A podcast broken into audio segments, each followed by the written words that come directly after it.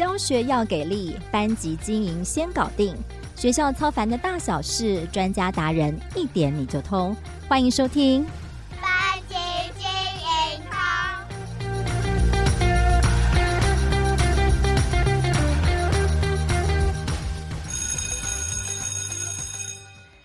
各位班级经营通的听众朋友们，大家好，我是主持人邵文，也是翻转教育的主编。不知道大家这周过得好吗？前阵子有则新闻，不知道各位有没有注意到，台大工学院的部分科系个人申请入学将不采计国文的成绩，引发了许多讨论了，让不少人担忧起台湾学生的国文程度是否因为升学不采计，就要丧失了许多学习的意愿呢？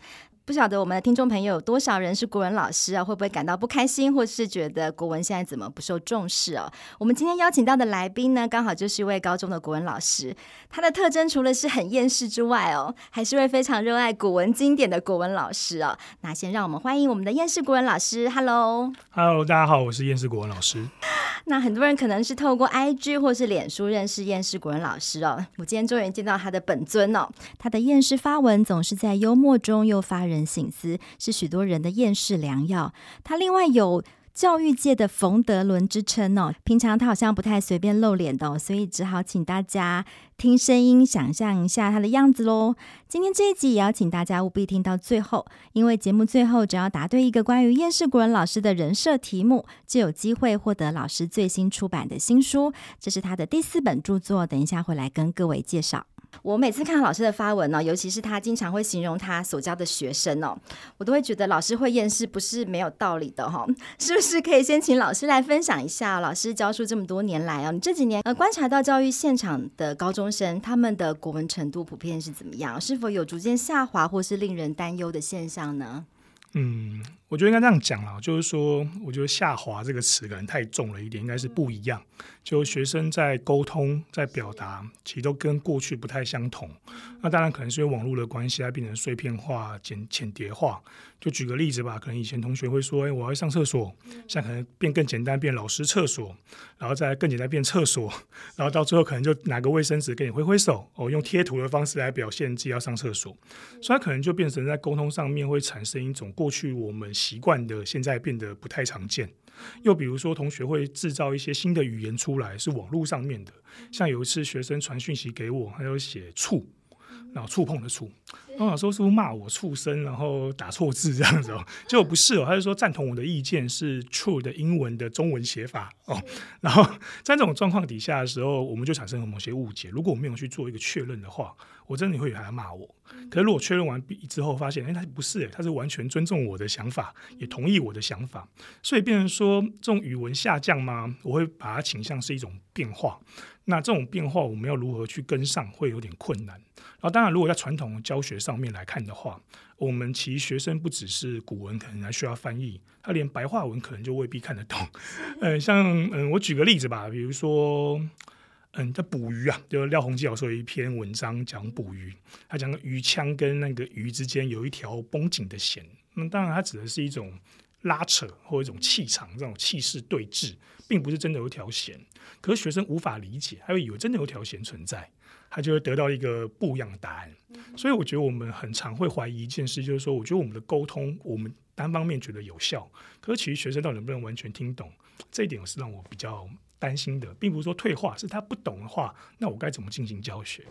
是老师用很保守的用语哦，不一样，不一样，不是下滑，但是确实有很大的差异哦。相信在教学上面也会影响到蛮多老师在教书上面可能会带来很多的新的挑战，是不是？对，是他的挑战可能会变成说，我们会像会请教他动手做嘛，他从动手做的过程中去摸索出答案来，动手做的过程中变成一种我们示范，他跟着一起做，你无法用语言去驱使他去照着做了。哦，因为他可能没有办法完全理解那个指令，是，甚至他在语言上面，他听到的字跟我们想象的字可能不是一样的。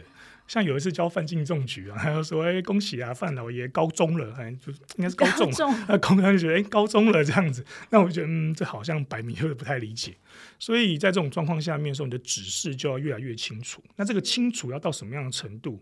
说的可能不够，还要用写的。写的可能不够，可能要画的；画的可能不 画的可能不够，可能自己真的要动手示范录下来，他们照着做。听起来老师要验视不是没有道理的，就是说的不行，还要用写的、用画的，还要用动作来教学哦。另外一个我觉得还蛮有趣的哦，就是也当然老师讲了很多网络化的一些学生在碎片化的一些理解哦，可能阅读理解上面都有蛮大的困难，可能在白话文都是如此的，嗯、更不用说是古文或是一些经典哦。那像老师或者是虽然现在我们可能在国文课本里面这方面的篇幅是越来越浓缩了，是没错，对，但是像你而言，对你来讲，可能这个部分过去像古人或者是像经典学习是一件应该算是蛮有意思的事情哦。那你要怎么去说服孩子们，要这个学这个东西是有用的？我相信应该很多学生，你的学生会质疑，或者是会问你学这个要干嘛？又没有用，考试可能根本也不会考。那你要怎么回答他们？哎、讲个厌世的话，学不会的人才会问学这个有什么用？他如果学得会，然后考试考得好，他应该不会问这个问题，因为他就是有这个分数，他可以去考上他想要的学校。当然玩笑话啦，我觉得应该这样讲，就是说我们很常习惯就是老师该说服学生，可是我反而觉得他们应该自己说服自己，为什么我要在这里？然后高中端也不是义务教育啊，他其实之所以选择这边，就是他想要的东西。那他想要的到底我们一开始有没有说明得很明白？你就会得到这个。还是说他们进来才发现啊，原来我被骗了，然后想不到我想要学的 S A，你给我 B 或 C 或组，可能都不是他要的。那我会认为说，如果今天我们认为古文有些价值的话，那这个价值可能在哪里？我觉得它是一种模拟器的概念，文学本身就是如此嘛，就是我在这个模拟器里面我安全，然后试着从这个文学里面讨论一些人生可能发生的现实或困难。然后我们试着从这个可能发生的现实困难去学习该怎么应对进退，未来有朝一日发生类似的事情的时候，我们可以做一个处理。所以我会理解说，为什么学生会觉得学这个没有用？那某个部分就是因为他未必会发生这样类似的状况，或他无法预知他会发生这样的状况，或者是他觉得到时候再处理就好了。我现在可能不用预先做准备。嗯、我认为文学应该是或国文课应该是在帮我们做好一些提前的准备。老师最近出了第四本书哦，之前也出出了很多本，也都是教孩子怎么去读经典，或是用不同的方式去白话文去呃解读这些经典的一些意义哦。那这一次特别谈的是《论语》哦，请出孔夫子的话来解答很多关于是呃不管是学校、家庭、生活、爱情、职场上的各种问题哦。那这点对我来讲是非常有趣哦，因为很多时候像我自己对于《论语》的。印象都还停留在可能学生时期，就是把它背下来写注释的一些这这个样子的课文哦。那你自己是什么时候发现孔老夫子的这个智慧哦，能够横贯古今，能够解答这么多的人生难题？嗯，我觉得应该这样讲哦，就是说从过去我们就习惯会读《论语》，或者是记忆或背诵，然后或者是等到我当老师之后要做教学。那我常会觉得说，如果太早让学生接触《论语》，到底是让他们更喜欢《论语》，还是更讨厌《论语》？我们整个拉低讨厌《论语》的年龄层，所以我会觉得《论语》一个是一个嗯，大家有讨论的一个空间的一个文本。那或许在某些状况上面，我们认为它有用，其实因为我们已经习惯了这种《论语》的思维，这种儒家的思维。然后我们习惯这个思维之后，当然会觉得，哎，孔子讲话有道理，因为我们的模式就这样建立起来的。然后我在后来又发现一件事，就是我们认知的孔子可能不太一样。就你认知的跟我认知跟他认知的可能想法都不太相同。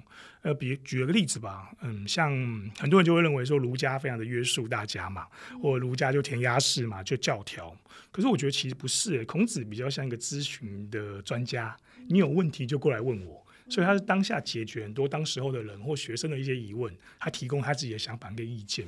比如他讲君子这件事情，我们想象就是一种正襟危坐啊、道貌岸然的样子，坐在前面，然后很严肃、不苟言笑、很正经的。可是我觉得不是，我觉得君子就是一个很单纯的把别人纳入自己的考量之中，他心里的能量是很大，他做什么时候考虑别人。然后，如果你只考虑自己的话，他会称为小人。那我们听到小人就觉得不舒服，好像是个卑鄙的人物。可是其实也不是，他其实就只是一个我只能考虑到我自己。然后推演到最极端就变自私或自利。那孔子不希望这样子的状况出现，所以我觉得在解释上面，过去我们习惯解读，很多时候是古人的解读啦。像我们常会觉得说，哎，因材施教这句话是孔子讲的，可是孔子从来没说过这句话，他是宋代人讲的。是，然后，所以我们对他就有些误解，所以我们会认识两种孔子，一个是儒家的孔子，一个是真正的孔子。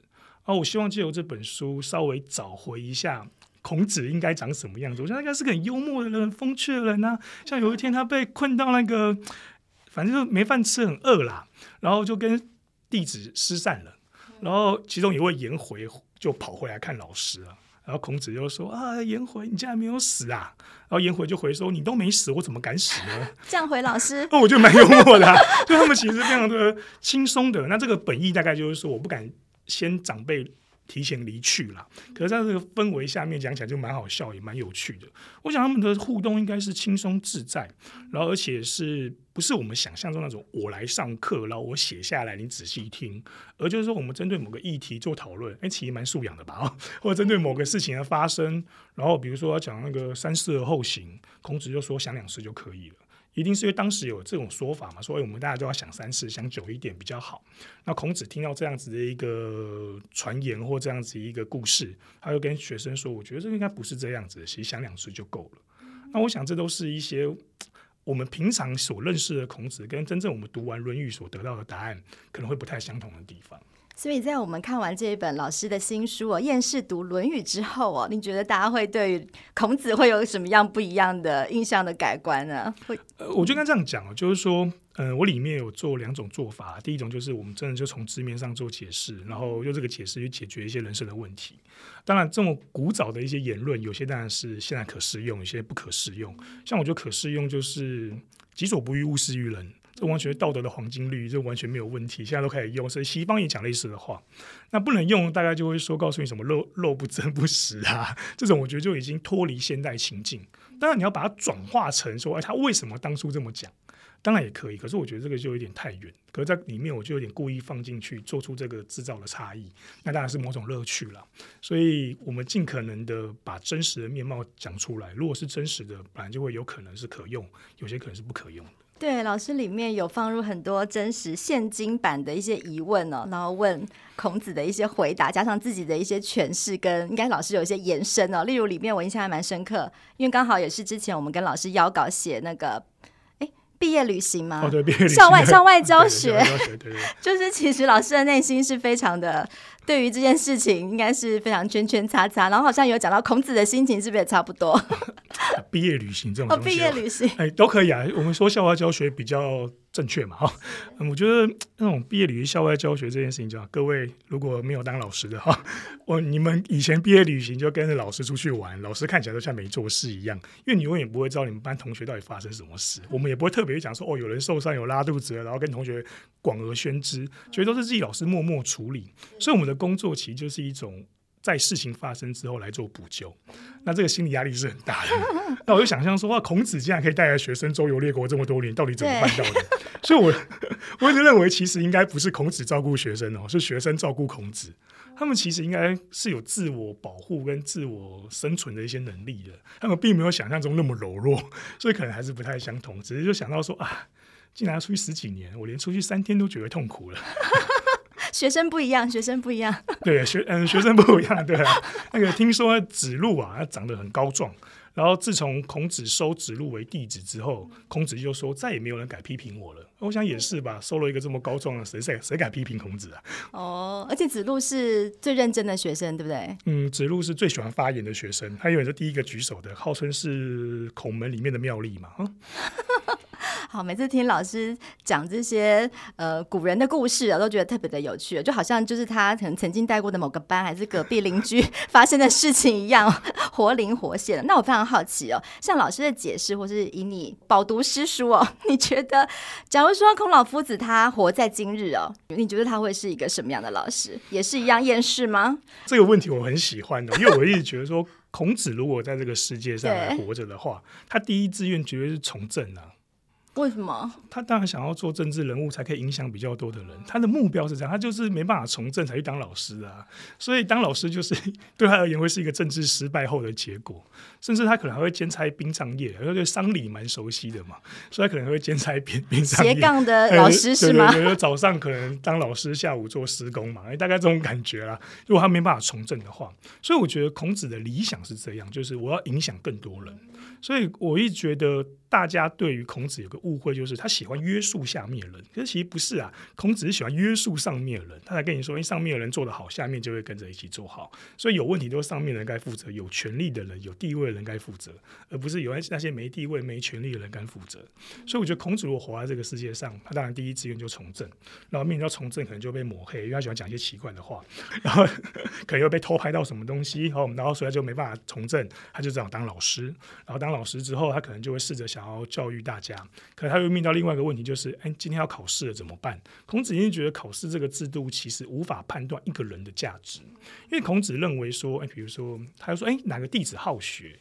然后孔子就说颜渊嘛，哦，颜回好学，那好学下一句就会说不迁怒不贰过，这点很有趣啊。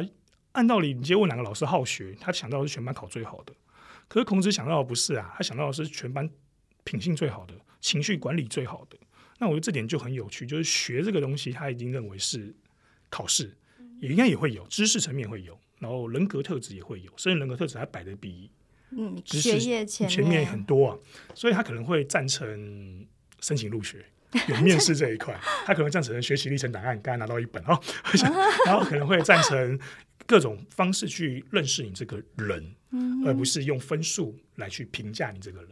嗯、所以我觉得孔子在活在这个世界上，现在蛮先进的。他的教育观念，他现在也重视情绪教育。嗯，是啊，只是我觉得孔子讲的不清楚。我们如何不迁怒不贰过？他都讲个境界嘛。我也知道他不迁怒不贰过，我就做不到啊。你又不讲清楚一点。除了他可能，如果是在现今，可能是一个失意的政治人物，或者是。可能更重视品格之外，他会怎么样鼓励像你这样子厌世的老师呢？就是鼓励，哦，他应该会说：“道不行，沉浮浮于海，我们就搭了船出去玩吧。这么乱，何必想这么多呢？逃跑不可耻啊！哦，还说逃跑可耻，但也很有用。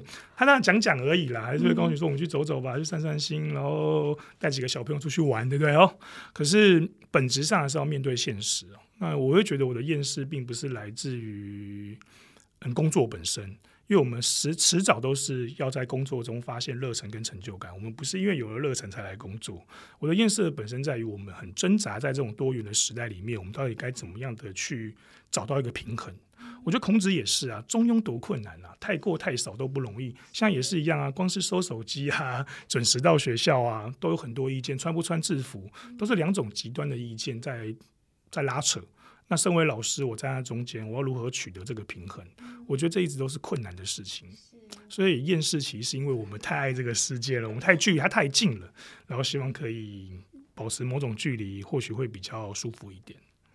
老师好像写这本呃新书《厌世读论语》，好像也有个初衷，就是有发现现在的学生们在学习动机上面普遍偏弱，所以也希望透过这样子比较趣味、新解呃古文的一些方法，来帮助孩子中文学习上面可以有更多学习的动机。不知道也可以请你说一说这个方面呢？嗯，其实我一直在想一件事，就是说现在的习惯是，嗯，我们要不断的用某些方式诱使学生到我们想要去的方向，嗯，过去我们可能会说十分钟的教学要引起动机，现在可能就有十分钟不再引起动机，就不断的要引起他的动机，鼓励他下去。甚至我也觉得现在学生其实缺乏自信，这也蛮有趣的。我觉得他们非常的。独立，那非常的自主，因为现在时代非常多元，应该是自由的。可是有时候我，我觉得他们反而会很彷徨，他们不知道到底什么是原则，然后不知道到底什么该做，什么不该做，然后还会反而像是被放逐到一个无垠的沙漠里面去。所以你要教学习这件事情，他本身就会抗拒。如果我们可以用其他的方式让他觉得，诶，这东西还算有趣，那他真的可以用来在我们的生活中。嗯、解决一些事情或讲出来，会让自己看起来比较聪明。那这些东西都会让他们觉得，嗯，会有接触的可能性。所以这几本书，我大概都希望用一种比较幽默的，用他们已知的语言去说明他们未知的东西，用比较生活化的方式来去引导他们，诶，认识一下古文这件事情。因为我觉得古文一直都是一个无趣的，然后比较无聊的，甚至文言文也比较难读的，需要解码的。然后我们给他一个钥匙。大家可以去解开这个密码或解开这个锁。那这个钥匙当然就是我在里面的包装，就是我怎么去讲这个故事，我怎么去把《论语》介绍出来，或者是把它怎么把这个古文或古人说明清楚。那我觉得这个东西都是我花比较多时间在想的，因为如果我们只是把知识再重新讲一遍，我觉得很多人都讲过了。那如果我们要把知识重新做个包装，这个包装该长什么样子？我其实每一本书大概有花八十趴的时间都在想这件事情，有时候也蛮荒谬的。就是按道理应该注意的是内容。而不是包装，可现在反而就是包装要花比较多的时间，大家才会愿意看你的内容。那因为我们的听众蛮多，可能是国中小学的老师哦。那有没有一些建议哦，在孩子们就是你用这么花这么多的功夫，想要 激起孩子的学习动机哦，有没有一些什么建议给我们国中小学的老师哦？可以给他们一些呼吁，例如说，我们现在接高中端接收到的孩子都已经，也不是说没得救了，就是都已经是这个样子。你们在国中小阶段。怎么样可以帮助学生们呢？就是更喜欢语文的学习，有没有一些什么建议？嗯，说建议不敢啊，我也不是什么教育专家。只是以我自己的经验啊，说有趣的事物都不会发生在教室里面。可以做些什么？哎，我觉得应该这样讲哦，就是我一直认为国文课有个有个责任，就是要推广文学。或推广阅读，可不知道为什么我们好像在这件事情上面，我无法看到大家真的多喜欢阅读。那我也不认为是国小或国中老师要努力，是大家都该努力。这个市场这个氛围本来就应该要有这样子的一个凝聚力，就在我们的生活中处处可见阅读的成果的痕迹。而不是阅读的成果只在纸上出现，或在局里出现，或在计划里出现，而是我们生活中本来就该出现的。如果我们今天觉得古文很重要，按道理我们生活中应该常常出现这样类似的词语，可是不是啊？网络上出现的其实都是肯读化的词语。那如果回到学校里面来，现在我们的承担的责任应该会变得嗯比较多元，就我们会希望他好好表达，然后能够阅读，然后有这样的能力，未来如果你想要去读，才有机会去读。然后我一直认为，国小、国中到高中其实就是一个接力赛了，就是我们其实是合作的。然后就很像一个传统的经典故事，就是说有个人去挖钻石，然后他挖了第一百下，钻石都没出来；第一百零一下，钻石出现了。同理也是一样嘛。当我今天我发现学生好了，或者是不错，他绝对不会是我这一下的功劳，一定前面的累积。同理也是一样，我不断的训练或者是帮助这位孩子，他一样没有什么样的成长。可说不定未来会有人敲他一百零一下，他就变个钻石也说不定。不过也要小心啊，说不定敲坏了，然后所以 就第二下，一把好好的被敲烂了。当然也是我们应该要紧张或者是要谨慎的事情。所以我觉得应该都是合作。那回到我们如何鼓励孩子阅读，我觉得现在的 教育很奇怪，这也是我自己的挫折啦。我们越是在学校里面鼓励孩子做某件事情，他就越不想做，他就越不想去做。我现在都认为，就是如果我们真的喜欢阅读，我的认知啦，就我们认同什么样的事情，并不是往学校里面加东西。我们喜欢什么事情，不是在学校里面再制造出什么东西来，而是我们自己本身就该喜欢。我们成人本来就该这么做。如果我们自己做阅读，我们真的热爱阅读，我不相信我今天是个热爱阅读的人，我身边人不会被我影响。我都会觉得，如果我今天身边人没有被我影响爱阅读这件事情，那肯定是我不够爱啊，就让你误会了。然后，可是同理，如果今天老师觉得学生喜欢阅读，家长想要学生喜欢阅读。那或许我们应该是要求自己也一起来阅读，而不是回家就打开 Netflix，上个爆料公社啊，应该可以有更好的选择了。可以先看一下那个叶世国文老师的 IG 跟脸书之后，然后打开他的书来阅读。嗯，也是不用了，就好好去就读完一本书，我觉得就很棒了。我们的国高中教育好像似乎没有让学生。有时间哈，嗯，好好读完一本书，我们都是读到很片面的。比如说《老残游记》，大家都读过，《老残游记》后半段有出现“福尔摩斯”这四个字，可能大家都不是很清楚。然后或者是我们读了很多，比如说《儒林外史》，那读《儒林外史》之后，后面很多故事我们好像也是不太了解，只知道王冕画画画这样。诶，那我非常好奇，老师在求学阶段，你是自己有花很多时间投入阅读吗？因为我其实就是一个讲个玩笑话哈，就是幸好我没有太认真，所以没有受到中华民国教育的迫害啊。没有啦，应该这样讲，就是说我其实高中是断层的，因为我其实不是一个用功型的孩子，所以我高中念了两间，嗯，然后一间是台北市的最后志愿，一间那当时是前四志愿，所以我重考过，所以我一直在高中阶段是一个没有读书的状况。我到大学读了中文系，才比较有在阅读。当然，在高中以前，国中、国小，因为家庭的关系，都把我丢到图书馆，所以图书馆我就自然而然就会拿起书来看。所以我一直不认为是有人给我什么我去做，而是身边有什么我自然就去接触它。然后甚至到了大学，也没有人会要求你读书啊。可是你就看到老师这么优秀，看到同学这么优秀，你就觉得哎，不读点书不太可以，那无法在这个地方生存。那就也慢慢的读了一点。然后等到当了老师之后，你会发现学生问题很多。那这个问题指的是他有很多疑问，他会需要你给他解答。那学生不会满意一种解答，还要满多元解答或多个解答，就不止一个答案。我有没有能力给他很多个答案？我觉得就是阅读，所以我也不是说当老师之前读了很多书才过来当老师，而是我当老师之后发现我自己需要读很多书，所以我会去书里面寻求很多答案，然后找到答案之后，我就觉得，哎，放心，我今天晚上可以好好睡觉了，明天可以去回答同学的问题。哇，厌世国文老师是非常认真的。呃，没有，就只是做该做的事。好哦，那最后一个问题我也很好奇哦，如果要找一位跟你个性或是作风最像的古人哦，你会选谁？嗯，这个问题啊，而且我一直很难做这样子的联想，因为我觉得我就是一个独立个体。那如果要找个很像的古人，那也是我诠释过后的古人。嗯、我会觉得荀子跟我比较像啦，很奇怪哦。嗯，我会觉得荀子，因为我记得在读书的过程中，我们喜欢讲《论梦》嘛，那荀子很容易被忽略。可是我只认为荀子才是真正传接孔子想法的人。所以孔子第一篇《论语》第一篇是学而篇，荀子第一篇是劝学。所以我觉得跟我的工作性质蛮像的，就是。最重要就是叫学生学，当然学我讲过，不是只有成绩，还有做人待人处事这个部分。所以我就觉得荀子跟我很像，代表我也不太全然的相信不受约束跟规范这件事情。如果有一天你要跳出某种约束跟规范，跳出圈圈之外，你还是必须有个圈圈在，才有机会跳出来嘛。当我们说打破框架，还是有点框架在。甚至我一直认为，所有的有成就感的事物都在框架内所进行的，多数人都是如此，他绝对是一切的基础。所以我认为荀子也这个想法。所以我觉得我跟他想法其实是比较像的，甚至很多时候大家可能觉得我上课应该很有趣，看书蛮有趣的，而且就完全不是哦，严肃的。哎，只要问过我学生，大概会知道我应该是个严肃的人，而且不太讲一些跟课程真的无关的事情，一定都是有所准备的。即使是无关的事情，也是看起来他也是要带入我课程里面的一部分。所以 我也觉得，嗯，荀子跟我是比较像的，然后我也喜欢，我也觉得要有礼仪，要有礼貌。然后我也觉得学生待人之间应该要有分寸，然后我也觉得我们都有机会成为更好的人，可是我们需要老师的帮助。荀子就这么认为，他就觉得你要老师。可你现在跟学生讲说你需要老师，他跟你说啊，我回家自己学不行吗？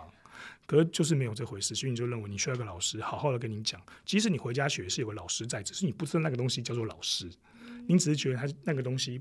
不，这个职业不是，可是说你的父母就是你最好的老师啊，或你的兄长，或你的其他的朋友，只是我们不会称呼他这个老师。我觉得荀子的意思大概是这样，这也比较像是我的个性啦。所以我一直觉得，如果真的找一位，我会觉得荀子不错啊，刚好也跟我读完《论语》的心得很像。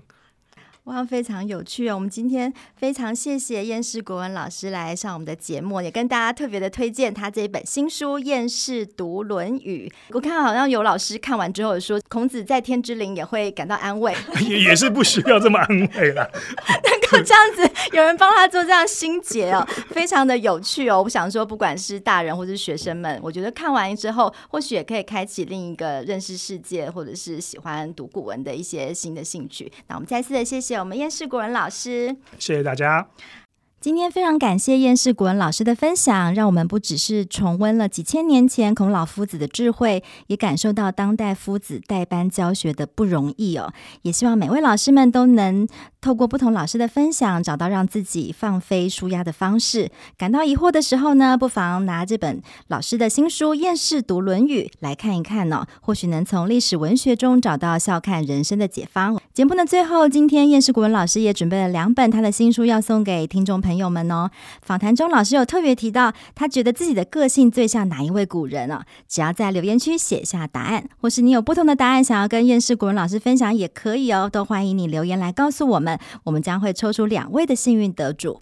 如果你喜欢今天这集班级经营通的节目，也别忘给我们五星评价，也不要忘了继续锁定追踪我们翻转教育的专栏啊，就可以继续的看到厌世古文老师的文章。那班级经营通，我们下次线上见。